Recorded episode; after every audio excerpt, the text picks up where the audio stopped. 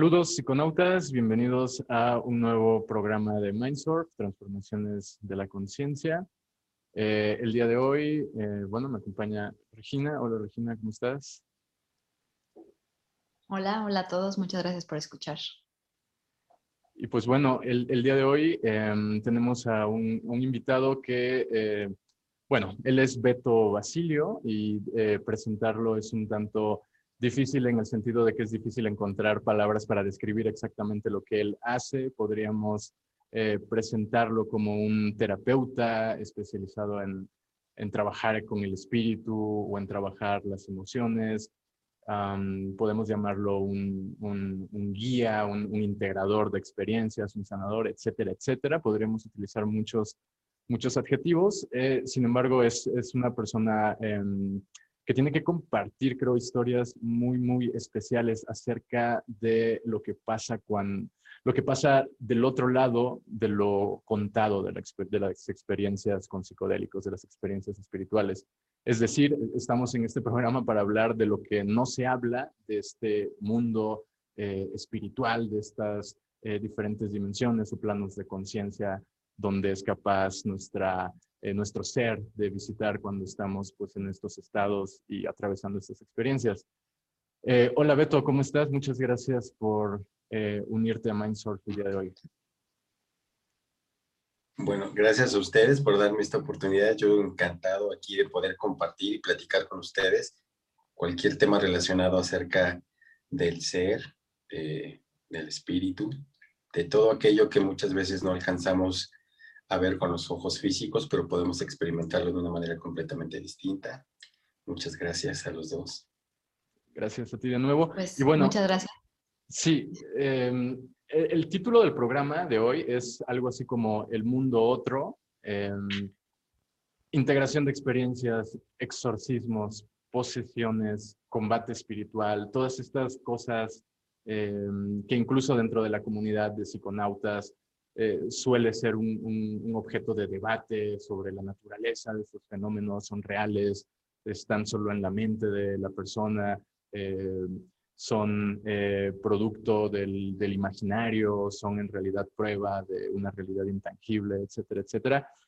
Entonces, como vamos a estar hablando de todos estos temas em, muy poderosos en sí mismos, quisiera que abriéramos este programa como haciendo un, un pie de página en quién es Beto, quién es Beto Basilio, y cómo llega a este mundo donde todas estas experiencias que nos contarás y nos compartirás a lo largo del programa eh, ocurren. Ok, bueno, fíjate que es interesante porque aunque reconozco que este es un canal donde eh, de lo más que se habla es de las herramientas o medicinas este, con las cuales uno puede alcanzar esos estados alterados de conciencia.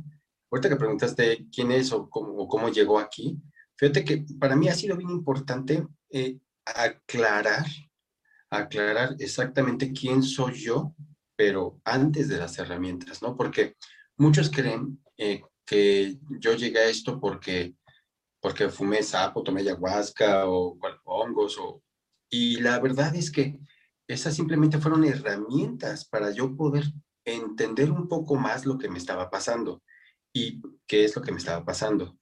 Yo desde pequeño, eh, yo tuve una infancia muy incómoda porque yo era de los niños que yo veía cosas, escuchaba sombras, escuchaba eh, ruidos en mi cabeza. Eh, mi familia te lo puede decir, yo agarraba y me ponía a escribir y, este, y yo lo que escribía tres años o dos, años después aparecía. Yo dibujé este, y como el estacionamiento de la Volkswagen de Alemania, y yo expliqué cómo iba a funcionar este, sin que yo tuviera conocimiento de eso, y tal cual apareció. Yo la primera vez que vi un teléfono, no se me olvida, celular, que venía en, un, en una maleta, me acuerdo que era una pila de este tamaño, que se cargaba y aparte venía con su cordón. Yo me acuerdo que un día lo vi y este, era de los primeros, me acuerdo que la marca era NEC. Y yo lo vi, yo me acuerdo que le dije a mi mamá, a ese teléfono un día le van a poner una cámara de, de, foto. Y mi mamá, ah, sí. Pero entonces, ¿qué es lo que pasa? Que yo de, pequeño no era eh, tan consciente de esas imágenes que veía porque esa fue otra, ¿no? Cuando entro al terreno de las, eh, de las medicinas, donde están todos los chamanes y facilitadores y, y todo el mundo me decía, no, pues hay que matar el ego, hay que disolverlo, hay que quitar la mente, que es nuestro enemigo. Yo fui el primero en decir, no, espérame, a lo mejor es tu enemigo, tu ego o tu mente, pero el mío no. Yo tengo demostrado un montón de cosas que fueron este, captadas, porque ahorita que decías, ¿de dónde viene eso del imaginario? ¿Y qué es el imaginario? O sea, ya, ya investigaron, ya se dieron cuenta qué es el imaginario, porque como que siento que todo el mundo habla de las dimensiones, es más, de la Matrix. Todo el mundo dice, no, es que la Matrix nos tiene eh, eh, encerrados. Yo les decía, sí, pero ¿ya viste dónde está la Matrix? Y la gente me decía, está aquí en todos lados. Yo le decía, no, está aquí. O sea, si no sabes dónde está la Matrix, literal te estás encerrando en, un cuarto donde están dibujadas muchos hologramas, lo que hace que no puedas diferenciar qué es la realidad y qué no. Entonces, ese es el primer detalle que yo encontré porque, curioso, cuando una persona se conectaba con estas herramientas, este, sucedió un fenómeno donde desconocían la realidad, ¿no? Y decían, no, hermanos, que esto no existe. Y yo les decía a algunos facilitadores, a ver, güey, si esto no existe, entonces ¿por qué estás cobrando? El dinero no te va a servir porque no existe. Pero tienes que ser congruente. ¿A qué le asignas tú la realidad y a qué no? Porque a partir de eso empecé a detectar que más bien el problema no es tanto que estuviéramos atrapados en una matrix que estaba diseñada y controlada aquí, estaba insertada, sino que lo que realmente estaba sucediendo es que el ser humano al final del día no quiere ser responsable de sus actos. Y entonces es más fácil perderse en el laberinto de la espiritualidad que poder conectarse. Porque esa fue otra que entendí, o sea, eh, entendí que el verdadero despertar espiritual atraviesa por el, el pasillo de la esquizofrenia. Claro que vas a ver cosas. ¿Cómo es que nada más las vas a ver en una toma? Hay muchas personas, y está comprobado, yo he atendido a muchas personas en hospitales psiquiátricos que ya lo demostramos, no son personas que estén enfermas, son personas que simplemente están en un estado alterado de conciencia y yo he comprobado con personas que hasta eh, canalizamos información. Yo en el último congreso me acuerdo que conocí a una doctora que después de mi plática me dijo, oye, me hizo todo el sentido del mundo lo que platicaste. Y cuando me dijo que era psiquiatra y que trabajaba con esquizofrénicos, yo le dije, mira, yo no sé nada de eso, pero yo te puedo decir que yo hace años me autodiagnostiqué como un esquizofrénico funcional. Y me acuerdo que me abrazó y me dijo, gracias, gracias. Dice, porque contigo vamos a explicar qué es la esquizofrenia. A mí me fue muy mal porque obviamente yo le decía a mi mamá, estoy viendo tal cosa y, estoy escuchando y lo que decía y lo que hablaba sucedía, ¿no? Sucedía. Entonces había un temor porque, eh, pues por tema de creencias, me hacían pensar que yo estaba haciendo algo malo. Bueno, es más, cuando me casé, había veces que este, yo conocía a alguien y le decía yo a mi esposa, digo, no, esa persona su negocio que nos está platicando le va a pasar esto, esto y esto. Y le pasaba tal cual yo lo decía. Y entonces eh, el problema es que me hacían pensar y me decían, es que tú le estás decretando el mal a las personas. Y yo decía, ¿cómo? ¿A poco yo le decía eso? Con el tiempo me di cuenta que este, es muy fácil perderse y pisar otras dimensiones, ¿no? Que ese es otro tema, porque estas, estas herramientas de alguna manera te pueden eh, mover el espacio y los tiempos a manera de que muchas veces no estás pisando el presente.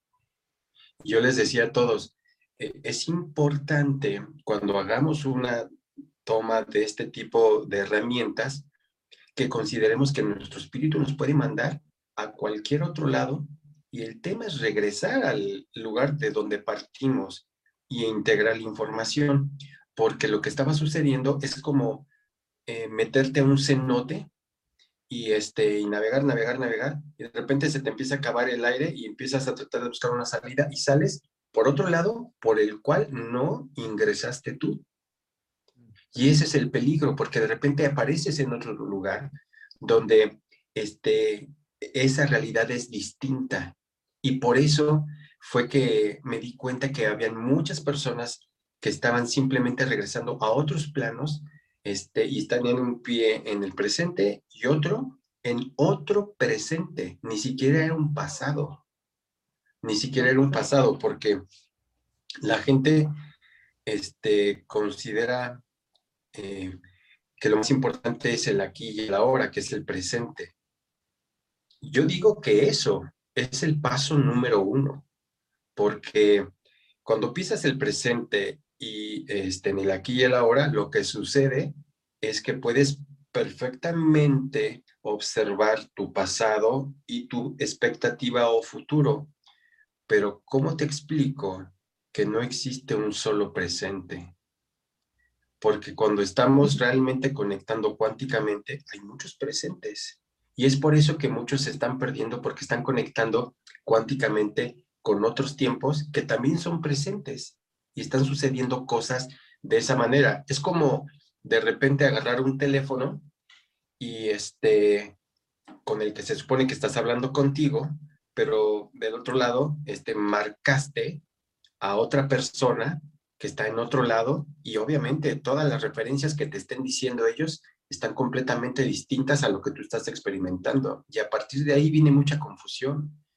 Yo creo que eh, las herramientas hoy en día eh, ha sido como un juguete de entretenimiento para los que quieren realmente navegar en el espíritu, porque simplemente dicen, es, una conexión distinta y es buena y está increíble. Ok, ¿y para qué sirve ese aparato tan sofisticado? Yo les decía, eh, el estar haciendo herramientas es el equivalente a estar mandando satélites eh, eh, allá al, al, espacio, satélites 5G, ¿Y para qué mandas tantos satélites si tú aquí tu tecnología es 2G? O es más, puedes tener tecnología 5G, pero ni siquiera sabes prender la consola. O sea, también es un desperdicio, porque tienes que saber y colocar correctamente los nodos. Porque ¿quién de los que ya se conectaron conscientemente la tienen clara? Uf. Claro. creo que creo que es un tema que nunca hemos tocado aquí en el programa, ¿no? O sea, ¿qué es lo que realmente está pasando en la experiencia? Por ahí lo mencionaste.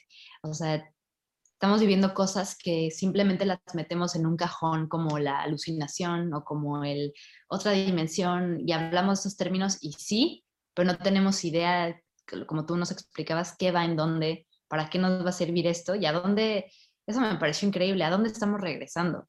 Nunca, nunca lo había visto así, ahorita que lo dices, luego, luego resuena, ¿no? en, en, momentos en los que yo he sentido que es como que se te abrió la percepción, estuve en otro lugar, sé diferentes cosas y no me siento como yo y, se siente bien eso, pero ni siquiera, aún, o sea, mi vida no estaba, no estaba en orden, no estaba plena, o sea, no sé de qué me estaba sirviendo eso. Entonces es maravilloso, pero al final, ¿qué es lo que estamos haciendo? ¿no? Me parece súper, súper interesante. Entonces, yo no sé si Ibra tenga algo que agregar de esto, pero quería preguntarte en qué momento empezaste a trabajar ya como un, ya directamente con gente o como un guía, en qué momento llegaron las medicinas a tu vida y cómo te adentraste en este camino. Pues ya tiene años, ya tiene más de seis años, siete años. Y quien me compartió eh, la herramienta por primera vez fue mi hermanito Mario Garnier, al cual le agradezco muchísimo. Claro, Mario también fue aquí invitado en el programa. Sí. Saludos para Mario. Ah, sí. Sí, sí, sí. Ay, Mario. Fíjate que yo a él le debo mucho, porque te voy a ser honesto. yo gracias a él pude darme cuenta de muchas cosas.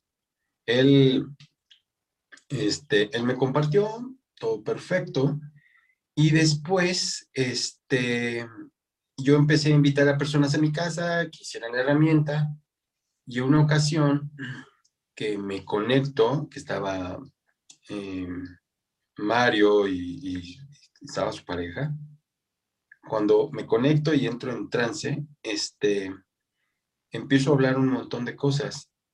Y entonces me acuerdo que ese Mario me dijo, este, oye, este, te invitamos a comer. Y estábamos ahí comiendo y yo lo veía apuntando y a mí se me hacía como una falta de respeto. Yo le decía, ahorita que termines de escribir o de hacer tus cosas, platicamos. me decía, no, no, no, es que, es que estoy escribiendo lo que estás diciendo. Y yo decía, ¿y qué estoy diciendo? Entonces cuando me mostró, él me ayudó a darme cuenta que lo que me pasaba de niño y lo que me pasaba actualmente era canalización. Porque, por ejemplo, yo en mi caso, yo, yo no tengo estudios, yo no tengo ni la preparatoria terminada. Yo en mi vida, en mi vida he leído un libro.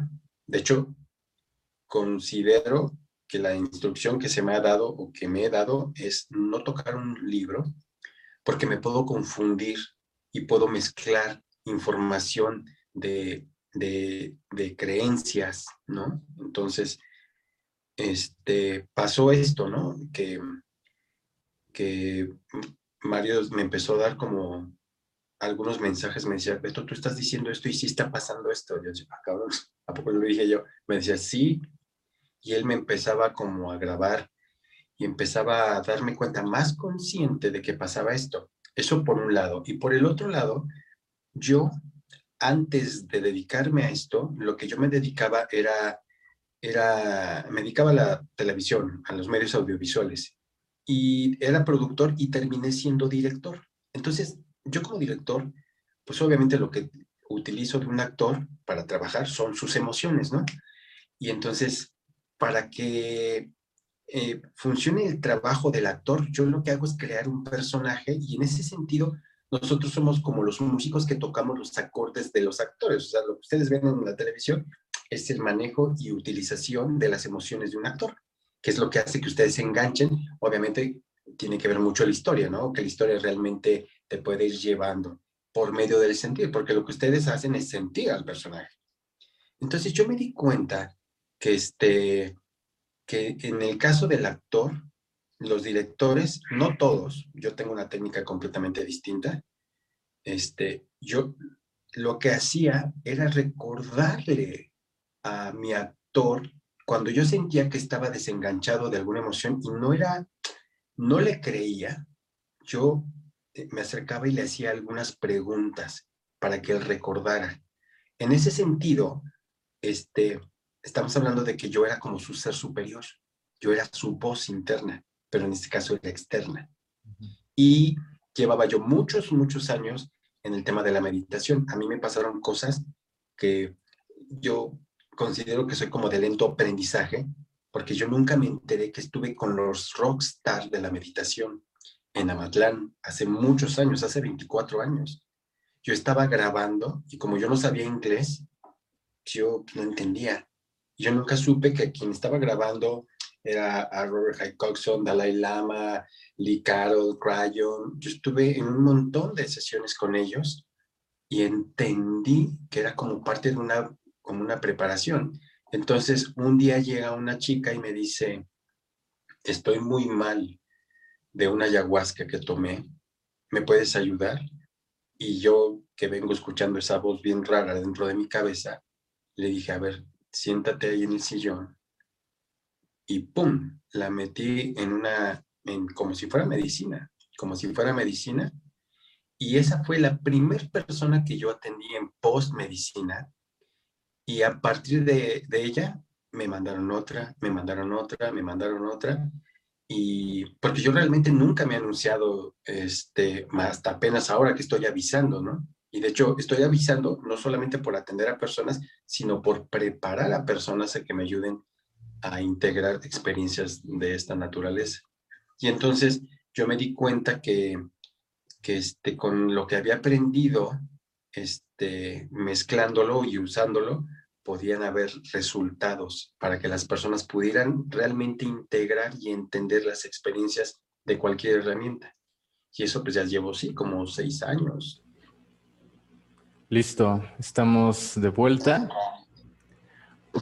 Eh, con todo esto que nos acabas de, compartir, Beto, me viene a la mente pensar, por ejemplo, en la chica que te pidió ayuda por esta experiencia con, con ayahuasca y tal, y pienso un poco en el escenario actual, ¿no? En medio de esto que los medios llaman el renacimiento psicodélico y con todas estas iniciativas y esfuerzos conjuntos en pro de la legalización y realzar los potenciales terapéuticos, etcétera, etcétera, pues es cierto que hay que hablar que, que se ha gestado un, un, mercado negro de psicodélicos, por decirlo de alguna forma, se ha gestado una escena neochamánica que promueve el uso indiscriminado de, estas sustancias, muchas veces catalogándolas directamente como medicinas, ¿no? que, que bajo esta idea reduccionista, funcionan como píldoras que te tomas para la depresión y para la ansiedad y de forma mágica, eh, al igual que una aspirina, ¡pum!, de pronto tienes iluminación y problemas resueltos, etcétera, etcétera.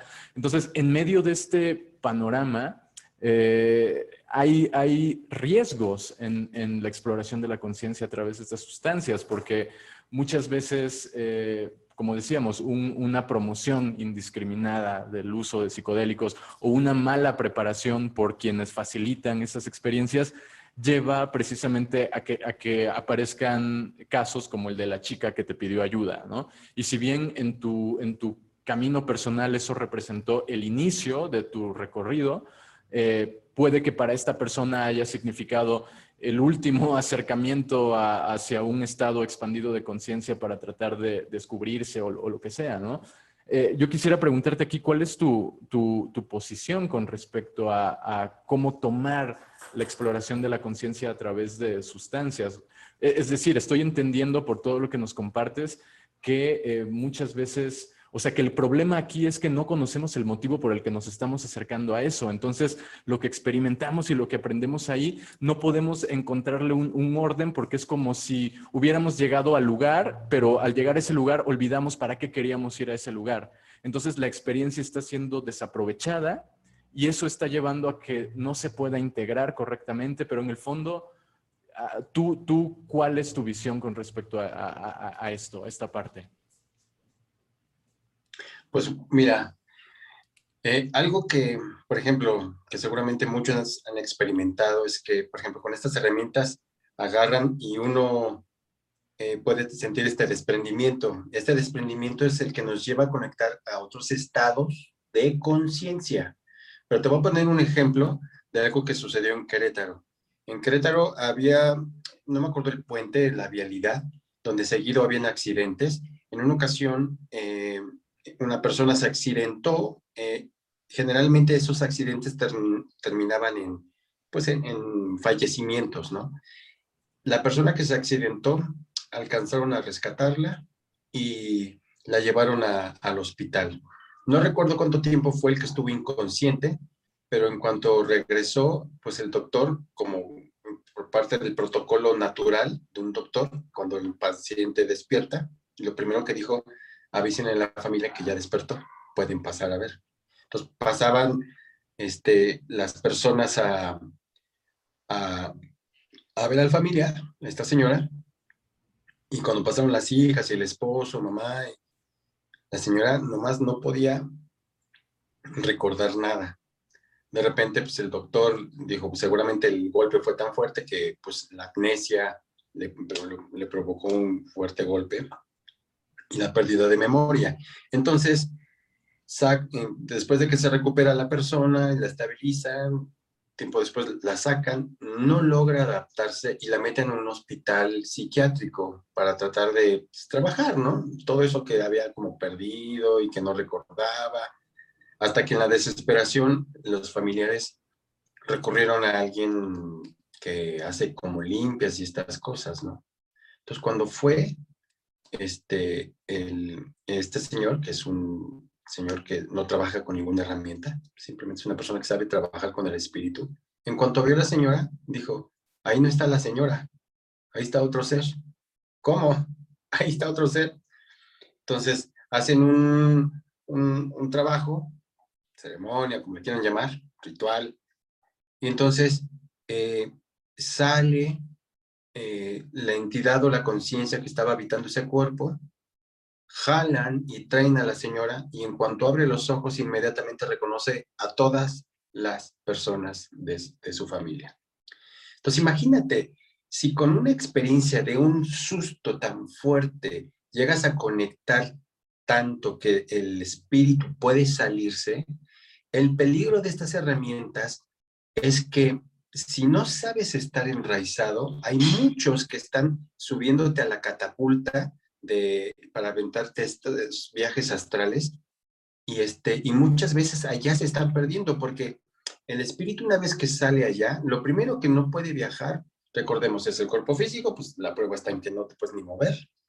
Este, ni la mente, la mente allá arriba se tritura, entonces, en cuanto la mente se empieza a triturar, que esa es la experiencia que muchos dicen, este, eh, disolví mi ego, pues no, lo que pasa es que trituraste completamente todo el razonamiento que tenía tu mente, pero el problema no es eh, triturar y deshacerte del pensamiento, el problema es, ojalá y no te hayas eh, tirado y deshecho de cosas que estabas almacenando ahí que eran necesarias porque todo proceso espiritual termina en un proceso mental. Quien diga que no, está cabrón, porque entonces, ¿cómo es que toda la gente al final quiere darle interpretación? Si no termináramos en, en un proceso mental, nadie estuviera hablando de interpretaciones de ningún tipo. Y todo el mundo está tratando de buscar la manera. Entonces, a mí me ha tocado casos de personas que han venido y que tomaron sapo, y, y digo sapo porque es de las herramientas más fuertes que, y de hecho es la que yo trabajo. Y una vez llegó un señor y, me dijo, este, venía con su esposa. Y hubo un momento que le dijo a su esposa, dice, em, ¿me dejan hablar con Beto a solas? Eh, la señora accedió con las niñas. Y en cuanto salieron, el señor llorando me decía, Beto, ayúdame. Y yo decía, aquí estoy, aquí estoy para ayudarte. ¿Qué te ayudo? ¿Cómo te ayudo? Y él me decía, ayúdame. Dice, yo, ¿cómo sé que esa señora y esas niñas es mi esposa y mis hijas? Yo dije, ay, cabrón, pues ¿dónde fuiste, güey? ¿Dónde fuiste? Porque a donde hayas ido, pues obviamente no, no recuerdas nada. Ahora está peor. Si estábamos hablando de que aquí nos olvidamos de quién éramos, pues estamos terminando por extraviar la mochila con la que veníamos cuando nacimos como seres humanos.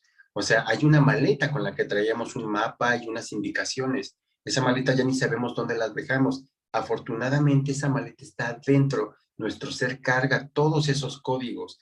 Entonces, ¿cuál es el peligro de que ahorita se juntó la hambre con la necesidad, la desesperación de las personas porque efectivamente estamos llegando a un nivel donde está sumiendo esta depresión y esta ansiedad y entonces salieron los, los, este, los guías con estas ofertas, mira, toma dos herramientas y vamos al paraíso y, y vamos a la fuente, cuando la pregunta es, ¿tenías que ir a ese lugar o tenías que ir adentro? Porque sí son lugares completamente distintos. Cuando tú vas arriba, el único que puede ir arriba y que está invitado porque tiene el acceso es el espíritu, no va el cuerpo ni nada, ni la mente. Pero cuando vas adentro, estás involucrando todo tu ser. Y muchas veces ir adentro, pues no es el lugar más cómodo, porque a lo mejor te van a mostrar cosas que tenías que ver, a diferencia de ir al Walt Disney astral, donde todos son foquitos y luces y pero ir adentro es completamente distinto. De hecho, está eh, de alguna manera, eh, pues no es que esté más comprobado, pero sí hay más resultados cuando las personas realmente se quieren conocer. Conocerse es otra cosa. Conocerse no es deshacerte de las cosas que vienes cargando, es integrarlas para saber por qué las estabas cargando. Y entonces ahí venían muchas personas que pues obviamente este, utilizaron todas las frases más eh, eh, mencionadas y utilizaron los disfraces, que es vestirse de blanco, y, dijeron, mira, hermano de luz, entonces como hablan con estos términos tan seductores espiritualmente, la gente dice, es ahí, es ahí, y muchos están yendo a ese lugar y no se dan cuenta que dicen, es ahí donde necesitaba estar para no ser responsable de mi vida simplemente deshacerme de, las personas. O sea, es, increíble que cuando conectamos y reconocemos que es amor, lo primero que hacemos es, no, yo nomás me tengo que amar a mí. Sí, ese es el primer paso. Pero el segundo paso era amar a los demás. Y es ahí donde viene la compasión. Y yo no veo actos compasivos con personas que están en el terreno espiritual, en las medicinas, porque ya no más piensan en ellos y no los demás. Y es más, encontraron una manera nueva de juzgarlos. Ya no dicen es bueno o es malo. ya el, término es, él vibra en, en, otra frecuencia que no es la mía. Yo decía, ¿cómo? ¿Cómo? ¿Cómo? Entonces... están dormidos, no han despertado. Sí, sí, sí, yo decía, ¿cómo? Tu tiempo yo me di todavía cuenta no ha llegado, muchos, ¿no? Estas cosas. No, y, es asombroso porque yo detecté muchas personas que intentaron despertar forzosamente a las personas y, y, detecté con personas que de alguna manera les tengo confianza o me tienen confianza y yo les decía, ¿no será que los estás despertando porque a ti te caga estar solo en este proceso y quieres a más cabrones ahí para no sentirte solo? Porque, o sea, primero aviéntate tu ejercicio en ese gimnasio VIP que es la soledad. Cuando termines tus ejercicios, te vas a dar cuenta quién eres, cabrón. Pero no andes despertando y metiendo a ese, esa sala donde tú tenías que entrar primero tú para hablar contigo y hacer los trabajos que a ti te, eh, te necesitabas hacer para entender las cosas. Y entonces yo vi como una falta de respeto en, en estar dando estos medicamentos porque, ¿qué es lo que pasa? Yo he preguntado con las personas y les digo, ¿ya tienes claro eh, quién eres y qué es lo que tienes que hacer? Y nada más me dicen, es que somos amor, hermano. Sí, ahora, ¿cómo se utiliza? Es como si me dijeran, soy chef. Ok, cabrón, prepárate un platillo. A mí no me digas y me presumas un título que dices ser un chef. Por favor, prepara un alimento. O no me digas, soy un arquitecto, constructor. Bueno, podrás enseñarme el papel que todo el mundo está diciendo esto, es que somos amor, soy amor, soy arquitecto, ok, pero no vas a poder demostrar que eres arquitecto hasta que no construyas algo. Y construirlo no necesariamente tiene que ser dibujar un plano, no, dibujarlo hasta una persona que no tiene conocimientos arquitectónicos puede hacer una maqueta, pero la verdadera realización y la verdadera creación está cuando pones esos tabiques y esas columnas y esas ventanas y esas paredes. O sea, no puedes decir que eres amor, es, si realmente no lo demuestras, no puedes decir que eres arquitecto si no has construido nada. O sea, hay muchos que se titulan, pero no ejercen. La gente está como queriendo titularse como ser de amor, pero no ejercen. Entonces digo, ¿para qué te aventaste en la carrera si no ejerces? Te aventaste en la carrera de derecho y eres taxista. Entonces, yo creo que hay una diferencia ahí como que no lo hemos notado y, y a mí lo que me preocupa es que muchas personas están cayendo en estos espacios donde venden estos tiempos compartidos, ¿no?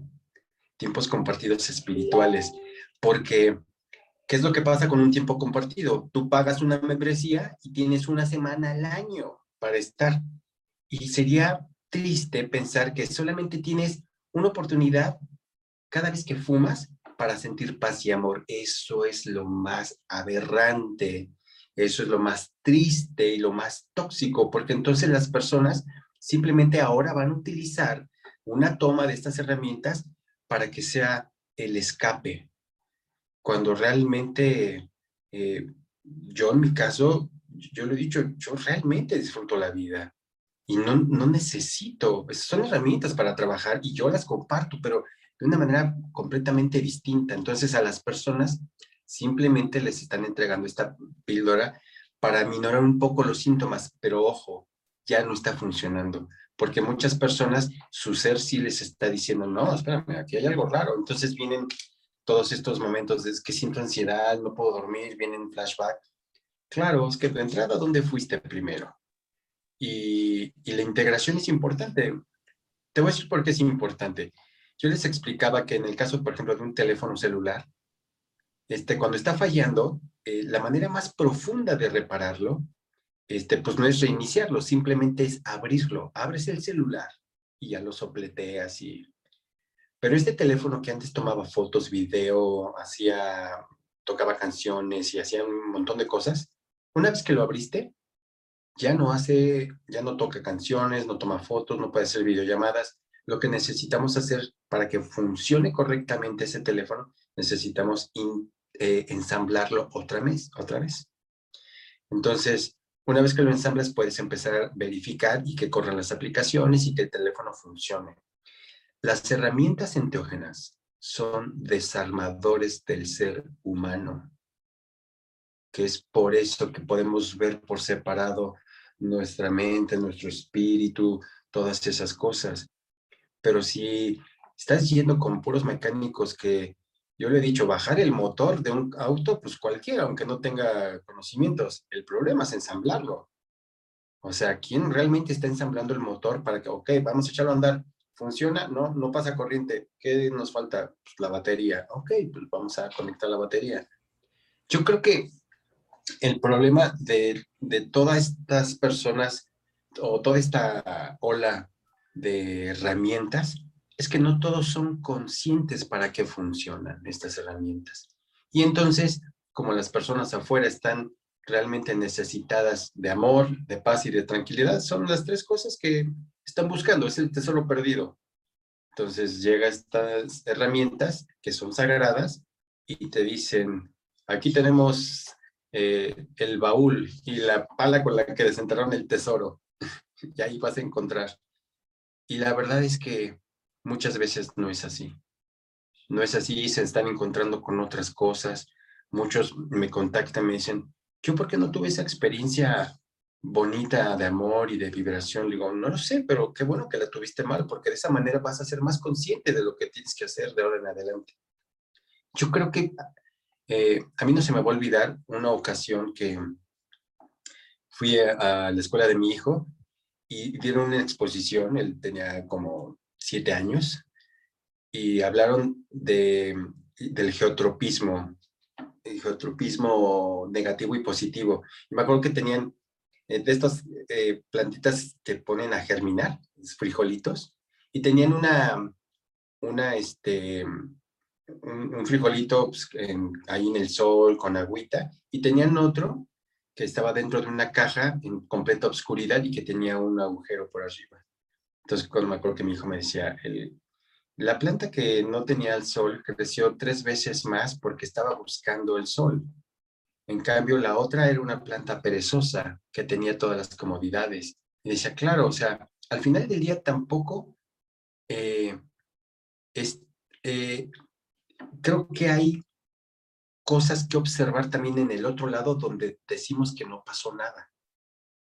Porque donde no pasó nada muchas veces es una manera más sutil de evadir y simplemente creo que no observé nada, creo que no tengo que hacer nada. En cambio, los que la pasan muy mal, este, de alguna manera ya están obligados a aceptar su realidad.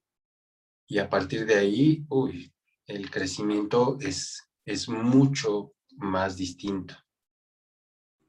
Entonces diríamos que los que la pasan mal no es porque em, se hayan encontrado con algo eh, inherentemente maligno, ¿no? O algo demoníaco que estaba predestinado para ellos o algo así, sino que podríamos decir que el lugar desde donde entraron a la experiencia, el motivo, no era un motivo, digamos, eh, basado en responsabilidad, basado en autoconocimiento, sino que como era, era este otro motivo de querer cubrir algo que hace falta, ¿no? Mencionaste antes soledad, eh, búsqueda de paz, etcétera. Eh, como queremos de manera egoísta, digamos, de alguna forma cubrir esos agujeros que están dentro de nuestro ser.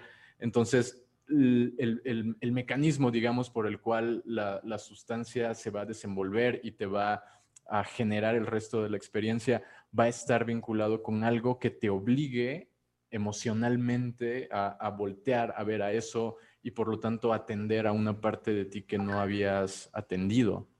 Estoy entendiendo un poco que esa sería la, la línea. ¿Estoy en lo correcto? ojo, mira, te, te comparto un poquito de la manera en cómo yo trabajo. Yo jamás doy sapo a una persona que me dice, vengo con usted a tomar sapo. Le digo, no, no, no, porque aparte, eh, yo en mi experiencia que tuve desde pequeño hasta la fecha, entendí que es el espíritu, entendí cómo se maneja a dónde se puede perder. Y entonces yo lo que hago siempre es trabajar primero sin herramienta, porque, es un, este, porque está comprobado que los podemos conectar sin herramienta. Y es ahí donde su ser me dice, Beto me dice, mi ser, que sí tengo que tomar o que no tengo que tomar. Pero en el caso de que le digan sí tengo que tomar, siempre preguntamos a su ser este, exactamente a dónde vamos a ir y qué vamos a hacer.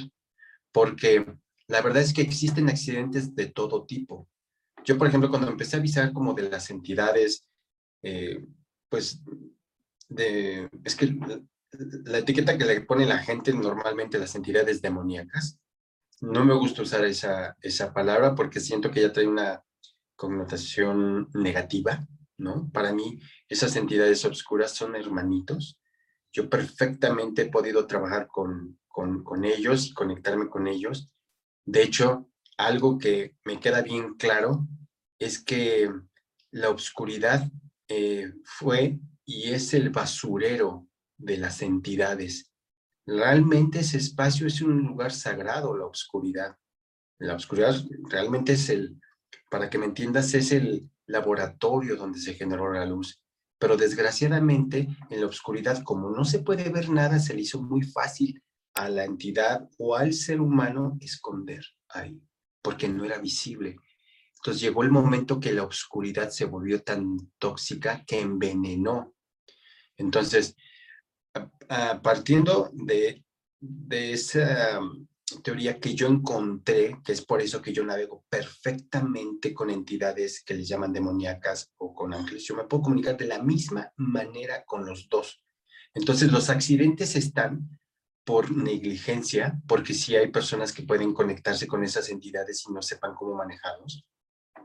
A mí me impresionó que en una ocasión en Argentina yo estaba dando una plática y una señora me dijo, hermano, pero los demonios no existen. Y yo me quedé, dije, espérame, pues yo no estoy diciendo y no vengo a venderle la versión de que existen o no.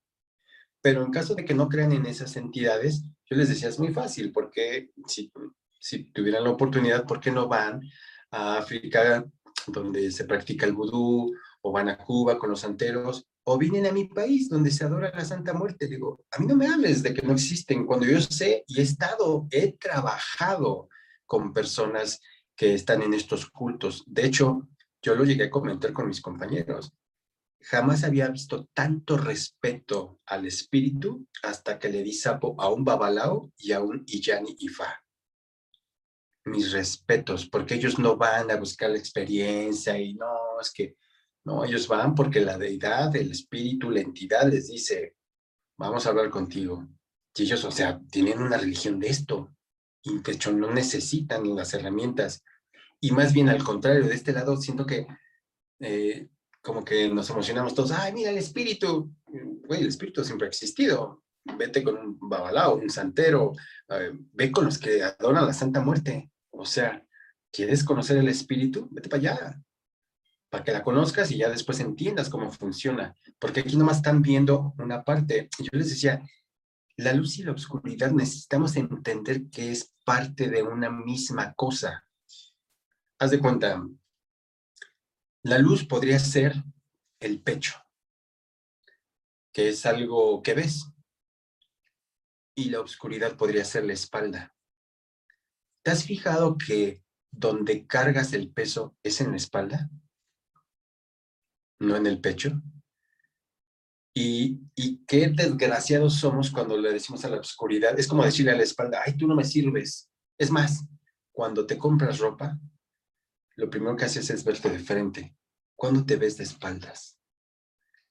O sea, desde ahí ni siquiera sabemos darle su lugar a la oscuridad, que es parte de nosotros.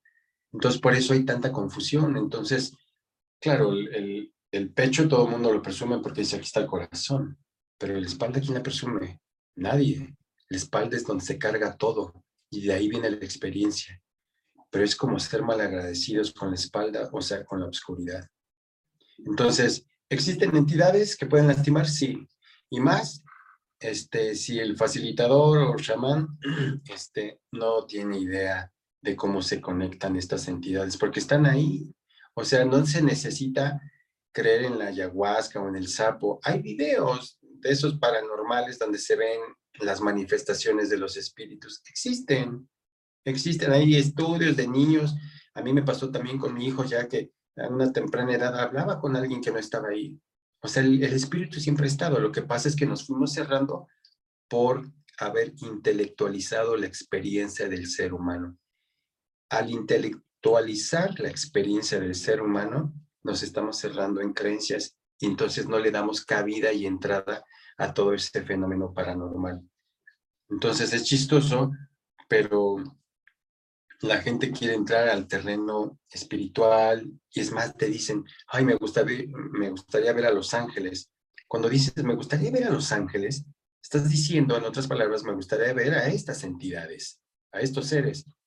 Cuando vas a ver a las entidades, ves todo tipo de entidades pero entonces quieres otra vez ahí seleccionar, ay, no, esos no, están bien raros, esos, y pues no sé, yo digo, entonces, ¿para qué pides? ¿Para qué pides este, un platillo que no te vas a comer? El platillo se sirve así, o sea, los plátanos con crema son plátanos con crema. No te traen los plátanos y es, quítele la crema que no me gusta. La espiritualidad es conectar con todos los espíritus. O sea, ¿en qué momento se te ocurrió que no, nada más voy a conectar con los ángeles porque esos brillan, tienen un color bien bonito que como que va conmigo, no sé. Pero básicamente los accidentes son de todo tipo. Entonces, así como ya hay seres que no traen cuerpo y que están buscando la manera de la experiencia, de la experiencia. Fíjate qué, qué contradictorio. Una vez que un ser es descarnado, lo primero que reconoce es que necesita el cuerpo para la experiencia. Y entonces va y se mete a cualquier cuerpo. Y los que tenemos cuerpo decimos, ay, no quiero estar aquí, nos sentimos prisioneros. Digo, qué cabrón, deberías de escuchar a los que ya no tienen cuerpo, a esos espíritus, para que te des cuenta que era un regalo y un privilegio que estamos mal utilizando como experiencia. Uf, wow. mucho que digerir. está, increíble lo que nos estás compartiendo. Y bueno, quería resaltar algo que dijiste por ahí al principio de esta, esta respuesta, que es esto de llegar a, no sé, llegar a una ceremonia, llegar a una experiencia, llegar a tomar una medicina y topar, estar mucho detrás de, lo bonito, ¿no? De la, de la, experiencia, de lo que le vas a contar a la gente después, de lo que vas a intelectualizar o con lo que te vas a quedar. Cuando creo que todos hemos vivido esto de que igual y tuvimos juicios por ahí, igual y tuvimos miedo, incomodidades y realmente ahí está como la magia, ¿no? Esas son como las joyitas de la experiencia, pero pues no las queremos ver, ¿no? Nos queremos quedar mucho en la luz. Entonces, me gustaría preguntarte un poco, ¿qué le recomiendas ¿no? a la gente que escuche? Que inevitablemente, pues muchos van a querer probar medicinas, muchos ya las han probado, muchos van a querer buscar estas herramientas. ¿cómo es que pueden acercarse a este proceso? O sea, ¿con qué mentalidad, con qué... Sí, o sea, ¿qué, qué parte te debe de mover hacia una experiencia así? ¿O cómo te puedes preparar mejor hacia ella? ¿No? ¿Cómo puedes conectar con esta experiencia? Y un poco cómo, o sea, cómo te tienes que abrir hacia ella y cómo puedes integrarla, ¿no? O sea, como en términos un poco más prácticos. Ok, mira, de entrada yo considero que las herramientas es el equivalente cuando las haces hacia adentro. Porque la verdad hay que considerar que la mayoría lo dice en, textos así muy claros. Ve al cosmos, conecta con la fuente. Te lo juro, yo he ido a la fuente, allá no hay nada que hacer. No, hay nada, nada, nada, nada. Es como ir al, al, al, a recoger tu acta de nacimiento y decir, yo soy Beto. Espérame, pero lo que tienes que recordar no es que eres Beto, es lo que habías estudiado. Entonces, tienes que ir más bien por tus certificados de tus carreras que estabas eh, participando y cursando. Entonces, para ir, eh, para utilizar, para, para, sacarle provecho a estas eh, herramientas, yo creo que lo primero que deberían de hacer, a mí cuando me dicen las personas, yo me quiero sanar, yo les digo que eso sea lo último, el sanarte. ¿Por qué mejor? No te conoces porque conociéndote vas a ver de dónde se originó exactamente ese malestar y ese daño, porque eh, eh, sanar me suena un poco a que tu casa de repente eh, se inundó y, secaste, secaste el, el charco que se originó. Y sería muy distinto secar a checar de dónde se filtró el agua. Y para saber de dónde se filtró el agua, tienes que conocer tu casa. O sea, para saber por qué tenías ese problema, ¿por qué no vas al origen? ¿Por qué no te conoces verdaderamente? Y entonces conocerte es muy distinto, porque conocerte no solamente te da la oportunidad de sanar, sino de saber por qué estás aquí y qué es lo que tienes que hacer. Muchos están secando la gotera, esa inundación de las emociones que tuvieron. Al final del día, meses después, un año después, se volvieron a inundar porque no han tapado la gotera. Entonces, es mejor conocerse, porque así vas a tener más claridad. Muchos después de la experiencia dicen, me siento muy bien, increíble, y les preguntas, ¿y para dónde? No lo sé. Pues claro que no vas a saber, porque para saber a dónde tienes que caminar, primero tienes que saber quién eres. Y créeme que el, el saber quién eres no basta con ver el certificado de nacimiento. O sea, que vas a la fuente, mejor ve a tu pasado, revisa qué estabas haciendo, revisa de dónde vienes, por qué estás otra vez aquí y vas a ver qué es lo que tienes que hacer. Pero hasta para revisar eso, hay una técnica. Imagínate que las personas este, van a hacer un descenso a una cueva. Para hacer un descenso a una cueva, en la vida real, te agarras de una cuerda, ¿no? Y vas bajando en teoría tendrías que poner, entre más cuerdas pongas, este, le llaman cuerda de vida, te va a ayudar por si una está floja o de donde se está sosteniendo se puede caer, está la otra cuerda que te sostiene. Esas cuerdas, este, tú las instalas en el presente. Por eso es bien importante aprender a enraizarse con los sentidos. Y enraizar con los sentidos tiene que ver aceptar todo. Cuando las personas no quieren aceptar su presencia en el presente, cuando bajen a esa cueva, a la hora de que regresen, como no hay ninguna cuerda, pueden regresar a otro sitio. Entonces, el primer paso es aceptar tu presente, lo que estás sintiendo, lo que estás experimentando, porque obviamente te va a llevar a un lugar muy profundo dentro de ti. Y a la hora que regreses, como estabas amarrado con el sentir con el presente vas a llegar a la planta baja, el lugar, el terreno de donde partiste, y a partir de ahí, recopilando toda esta información. Entonces, estas herramientas se me hacen increíbles siempre y cuando de entrada sepas anclar tus cuerdas de vida del presente para cuando regreses no estés confundido. Porque por eso cuando regresan, unos regresan más vacíos, dicen livianos, pero no saben para dónde ir. ¿eh? No saben, porque obviamente no partieron desde su presente.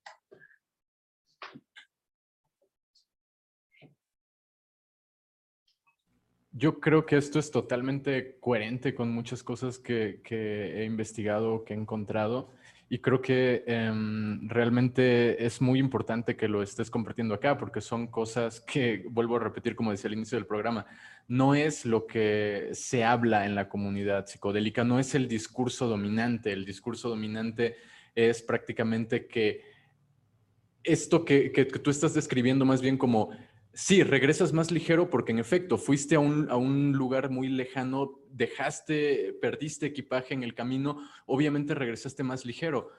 Pero mientras que el discurso dominante vuelve a esto como la característica eh, fundamental y gloriosa por la que los psicodélicos son buenos, eh, tú estás diciendo más bien tengamos cuidado ahí porque eso no es sinónimo de que el solo hecho de llegar a la fuente tiene que ser el fin o el objetivo del camino, sino que más bien tendríamos que preguntarnos a dónde es a dónde realmente tenemos que ir, si no es a la fuente, o en el mejor de los casos que tengamos que ir a la fuente, ¿por qué o para qué estamos, estamos visitando esos, esos lugares? Y eso eh, eh, nos lleva a un montón de, otras cosas em, que estaría muy bien platicar.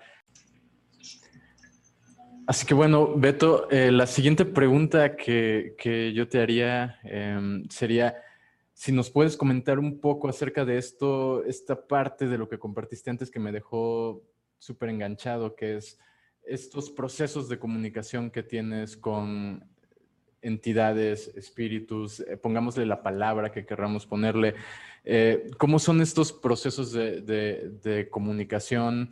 Porque creo que la pregunta no es nada más en un plan... en un plan anecdótico, no es nada más una pregunta hacia el aire, sino que creo que estas cuestiones que nos revelas a través de cómo te comunicas con estas entidades tienen una influencia directa en cómo la persona, el paciente, el psiconauta, como querramos llamarle, eh, va a lograr integrar su experiencia, ¿no? O sea, porque finalmente como decías, eh, lo que, de, lo que esto se trata es de voltear a ver la espalda, de voltear a ver la parte oculta, de voltear a ver eso de lo que normalmente no se habla, como este programa está haciendo un, un microcosmos de eso, volteando a ver esta parte de la psiconáutica de la que no se habla, que es básicamente recordar que eh, exploramos la conciencia para llegar a un lugar, no exploramos la conciencia nada más por dar una excursión, es porque queremos llegar a algún lugar y eso es algo que, lo, repito muy a, muy a menudo, es algo que los psiconautas olvidan todo,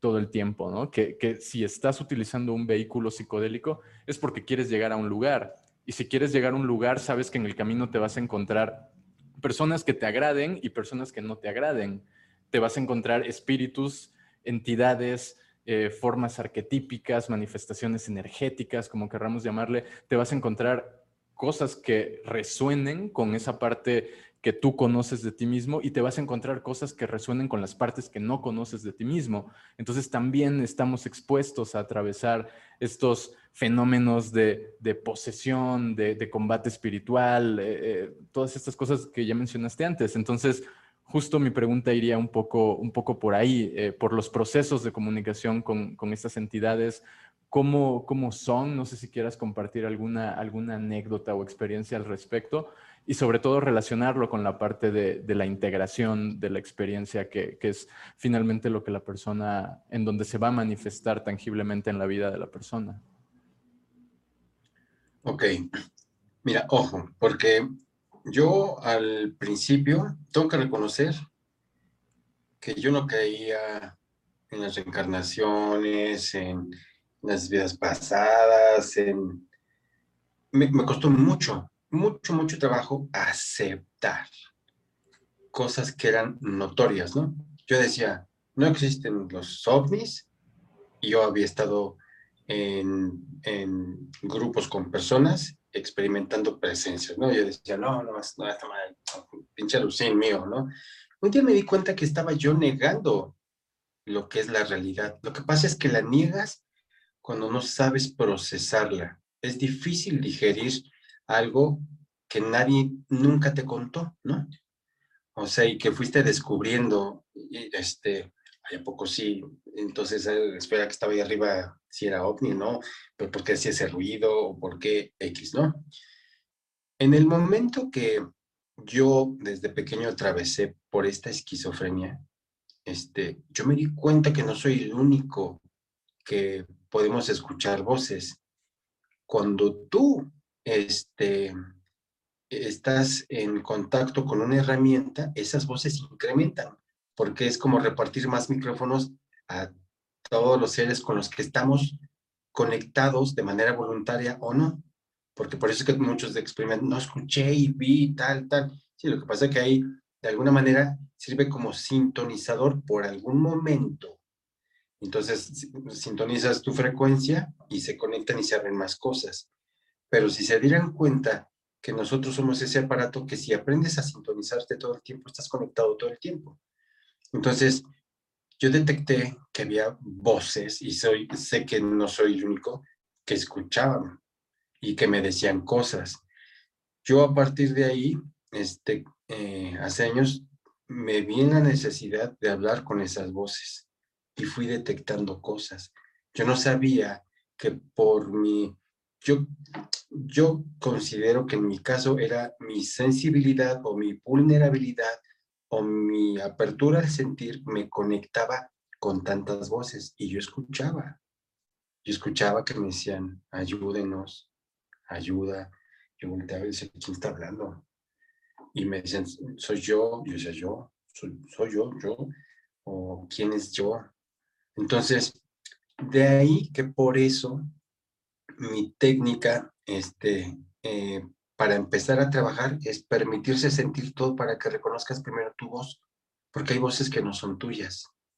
Entonces, cuando detectas esas voces que no son tuyas, este, yo de alguna manera, en lugar de evadir, yo decía, si estas voces ya están aquí y no las puedo correr, eh, en mi caso fue no por curiosidad, sino dije, bueno, quiero saber entonces quién me está hablando, porque pues si, si no soy yo, y empecé, y empecé a ver en sueños o en meditaciones más cosas, y me di cuenta que hay muchos espíritus que se están comunicando. Entonces, hay seres o espíritus que igual no quieren apoyarnos o a lo mejor algunos meternos el pie, pero hay algunos otros que también nos acompañan. Y lo primero que hice hace años fue quitarme como el juicio, el juicio y las creencias. Yo, que eso es lo que muchas personas cuando vienen conmigo a retiros, hay personas que vienen conmigo a, eh, como por ejemplo aquí, aquí hay personas que llevan 15 días conmigo y no tomamos nada. Y estamos trabajando, eh, todos los exorcismos que me caen, se los paso a ellos y digo, mira, vamos a sentir, vamos a ver. Y de repente uno me dice, ¿está hablando? Le digo, sí, a ver, escúchalo, ¿qué está diciendo? ¿Y, y, por qué está así? ¿Qué es lo que quiere? Entonces, yo les decía que este, es necesario quitar el juicio y las creencias para realmente aprender a escuchar a estos seres, que ahí están, ¿eh? Ahí están. Yo me acuerdo que hace años, yo tengo, fíjate, grabado eh, un exorcismo que duró cinco días, lo tengo grabado todo, todo, todo, todo, todo en video. Yo he hecho muchos, muchos, muchos, muchos. Y en esa ocasión grabé ese porque se me pidió. Y entonces ahí tengo cómo está la relación y la comunicación con estos seres. Y ellos me iban diciendo todo. Mira, Beto, es que eh, nos pasó esto, nosotros fuimos humanos. Me decían ellos, Beto, nosotros estamos adentro de muchos de ustedes y no lo saben. Nosotros somos esos pensamientos que a veces se cruzan o somos esas emociones que no son de ustedes. Porque las personas, este, cuando agarran y, y dicen, no, es que tú tienes miedo, la, pregunta sería, ¿es malo tener miedo? Yo creo que hay un miedo que va con nosotros que también tenemos que aprender a sintonizar y sincronizar, porque es el que nos conecta con la intuición, con la supervivencia. El tema es que a veces no sabes y el miedo que estás sintiendo ni siquiera es tuyo, porque el miedo también es una energía. Entonces, es algo que fuimos como aprendiendo eh, yo con todas las personas con las que trabajo, precisamente nos permitimos explorar todo este terreno y muchas veces cuando llegamos a la toma de una herramienta, si la hacemos, hay como más claridad y ya sabemos con quién estamos hablando desde el inicio, de antes de entrar a una, porque muchas veces llegas a estos espacios con estas herramientas y escuchas y ves, y cuando sales de ahí muchos dicen, ay, sí vi a alguien, me dijo, pero no sé quién era. A diferencia de cómo lo hacemos nosotros. Nosotros primero conectamos sin nada y cuando tenemos bien ubicado la entidad y el ser, entonces le pedimos permiso y pedimos permiso a Dios, obviamente, al ser, al espíritu y conectamos con, con la herramienta. Entonces, ¿qué es lo que hago yo? Establecer una comunicación con todos estos seres, con estas entidades, que más adelante eh, les voy a compartir algún, ¿saben qué sí les puedo compartir? Tengo sesiones grabadas de audio donde no se exhibe el rostro de la persona y ahí te puedes dar cuenta cómo hablamos con las entidades y con los seres, porque creo que es importante, porque hay muchas personas que me dicen, es que siento tristeza y cuando empezamos a trabajar, hay personas que dicen, ay, esta tristeza no es mía, ah, ok, ¿de quién es? No sé, y empezamos a investigar y simplemente te estás agarrando de cualquier otra cosa. Entonces, y puede ser que tengas algo, una energía que no sea tuya, pero el tema es ese, aprender primero a hablar con estos seres y para aprender a hablar con estos seres es tienes que sentir todo, todo absolutamente. Y después de eso tenemos que entender que el espíritu se comunica de muchas maneras con nosotros, principalmente es el sentir, pero también se puede manifestar una imagen, una idea, un pensamiento. Este, por ejemplo, hace rato, antes de que hablara con usted, estaba trabajando con una persona de Chile que tomó sapo ahí en Tulum, en, sí, en Tulum, y estaba súper mal la persona. Y en cuanto entramos en meditación, me decía, Beto, es que este, aquí está la muerte. Y yo le decía, ok, venga, pregúntale, ¿tienes algo que decirme? Y me decía, ay, no, no, es que creo que es mi mente o no sé qué. Le digo, no, no, no, tal cual, lo que se te venga a la mente, el pensamiento, imagen, sentir. Y le decía, te vas a morir. Y, y cuando pudimos establecer el diálogo con la muerte, le decía, la muerte es que, mira, vino a decirte que, que al final del día el ser humano muere y que tienes que más bien aprovechar tu tiempo y estancia aquí porque no has hecho nada. Y entonces cambió completamente la este, el mensaje y la conexión con esta entidad, que nada más le vino a dar un mensaje. Y me decía, yo no sabía que la muerte también es como una compañera. Le digo, sí, es que por eso les digo que no conocemos, porque digo, yo no me voy al extremo, porque el extremo sería como lo que hacen en mi país, que se adora a la Santa Muerte, ¿no? Entonces ahora es como el Dios, hay que rezarle. Yo creo que son todas las entidades las que nos acompañan y que tenemos que aprender a escucharlas. Y escucharlas, obviamente, se va a comunicar con nosotros a nivel espíritu y por medio del sentir.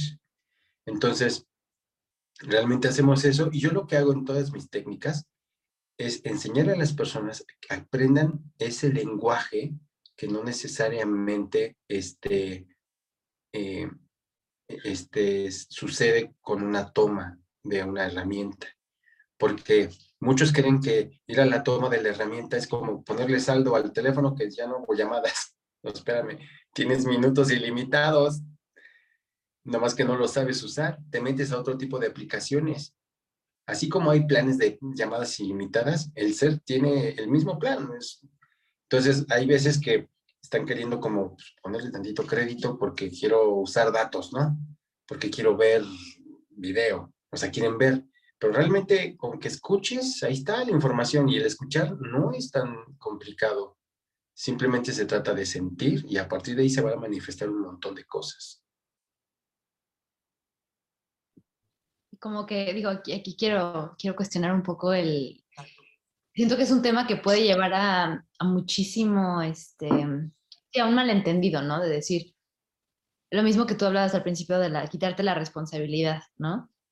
O sea, aprender, creo que tienes que aprender a ser muy honesto contigo mismo y hacer un trabajo bastante fuerte de decir, esto no es mío y esto sí, ¿no? Porque muy fácil puede ser así de, traigo una voz en la cabeza y no es lo mío. Entonces, está interesante ver cuál es esa, esa línea, me imagino, muy fina entre aprender a conocerte lo suficiente como para decir, esto es lo que me toca, ¿no? Es lo que estoy yendo a mi pasado, qué no está funcionando, estoy intentando rescatar aquí qué es lo que sucedió, poner el tapón, ¿no? Donde está saliendo el agua. Y esto es algo que viene de más allá, ¿no? Y también puedo aprender a trabajarlo y escucharlo, pero me imagino que la línea ahí ha de ser algo frágil, ¿no? Sí, sí. Precisamente por eso es necesario eh, trabajar perfectamente con el en enraizar conscientemente todas nuestras emociones, porque muchos nada más quieren estar sintiendo eh, el amor y la paz. Es necesario sentir el dolor y la tristeza, porque son eh, las cuerdas con las cuales también nos comunicamos. Yo le decía a una persona y le puse el ejemplo que estaba atendiendo aquí, este, me decía, Beto, es que no, no, no encuentro pasión en mi vida. Yo le pregunté, ¿a qué te dedicas? Soy músico. Y le pregunté, ¿qué, instrumento tocas? Y me dice, la guitarra. Y automáticamente me vino una, visión. Yo le dije, claro, es que estoy viendo que es el equivalente a que en tu guitarra este, solamente tengas dos cuerdas. Una de ellas está afinada y la otra no. Y obviamente estás limitado a tocar pues algunas como notitas ahí. Y lo que tienes que hacer es instalar las seis cuerdas, las otras cuatro, pero no nomás instalarlas, tienes que aprender a afinar cada cuerda. Y afinar cada cuerda tiene, tiene su, eh, un propósito y tiene su técnica, porque tienes que estirar esa cuerda, porque si no la estiras, pues no suena, y si la estiras demasiado, la rompes. Cuando la estiras en el tono correcto, va a emitir una vibración y una frecuencia. Entonces, a partir de que tengas las seis cuerdas instaladas, vas a empezar a tocar los acordes y hacer acompañamientos.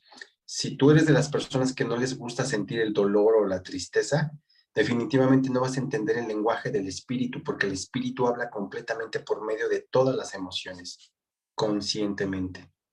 Entonces, muchos están con que no, yo nomás quiero las dos cuerdas de hasta abajo, que son las que se escuchan bonito y las otras son muy graves.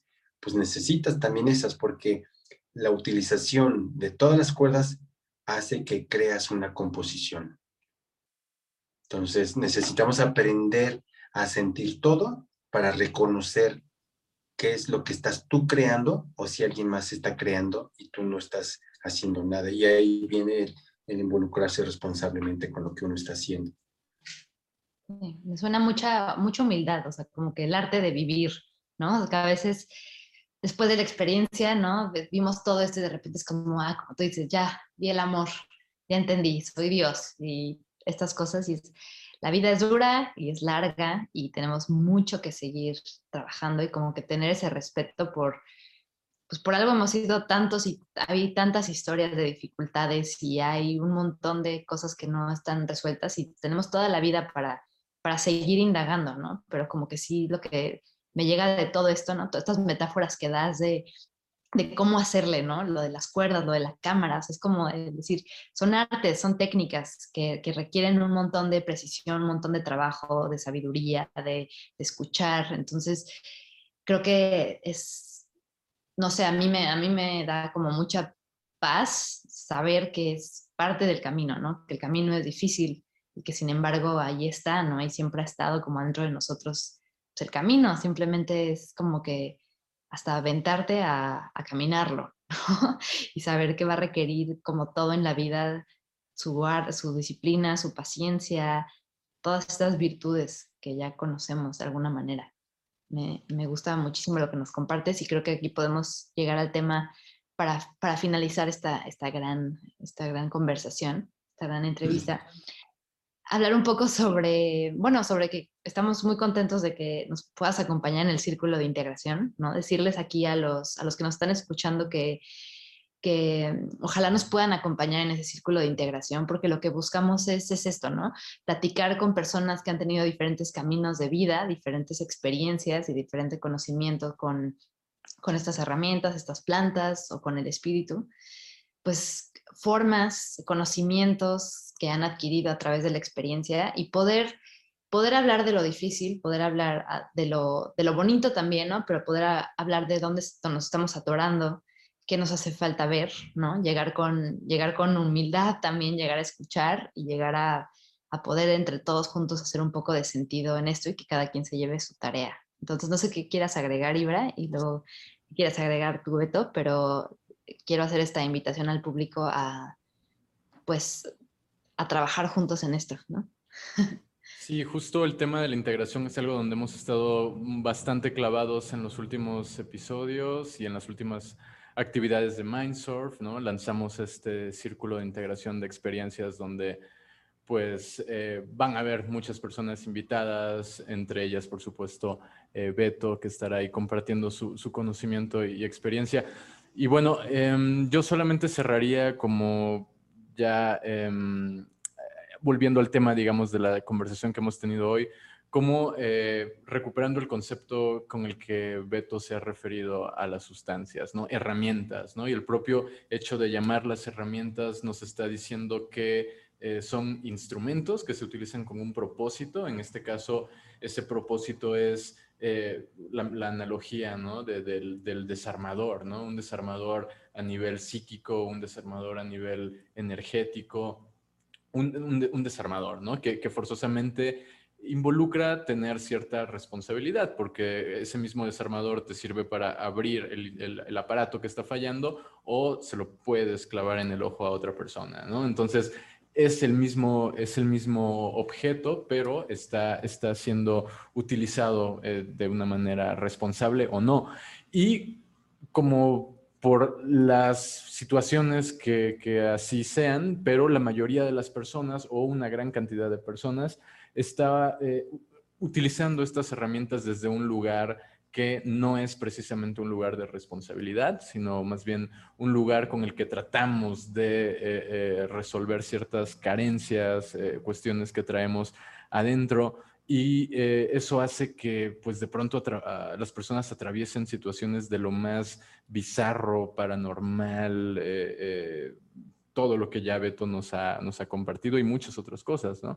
Eh, entonces, cuando alguien ya se encuentra en esta situación, yo me quedo mucho con, este, con esta técnica, si es que lo podemos llamar así, que, que, Beto nos compartió, que es esta idea de enraizar con lo que está ocurriendo en el afuera para que podamos eh, eh, dejar, digamos, este, este trazo, este camino con el que podamos regresar al inicio del laberinto y no quedarnos extraviados a la mitad. Entonces, creo que esta sola idea de, enraizar puede, eh, nuestro público puede reflexionarla y tratar de internalizarla como, como, un, como una especie de ayuda cuando estemos en ese momento en el que tengamos que discernir qué de la experiencia fue mío y qué me encontré ahí o se adhirió a mí que no forma necesariamente parte de la conciencia. Así que en ese sentido, o, al menos de mi conciencia, en ese sentido eh, creo que ha sido súper, súper valiosa esta, esta conversación. Muchísimas gracias, Beto, de verdad.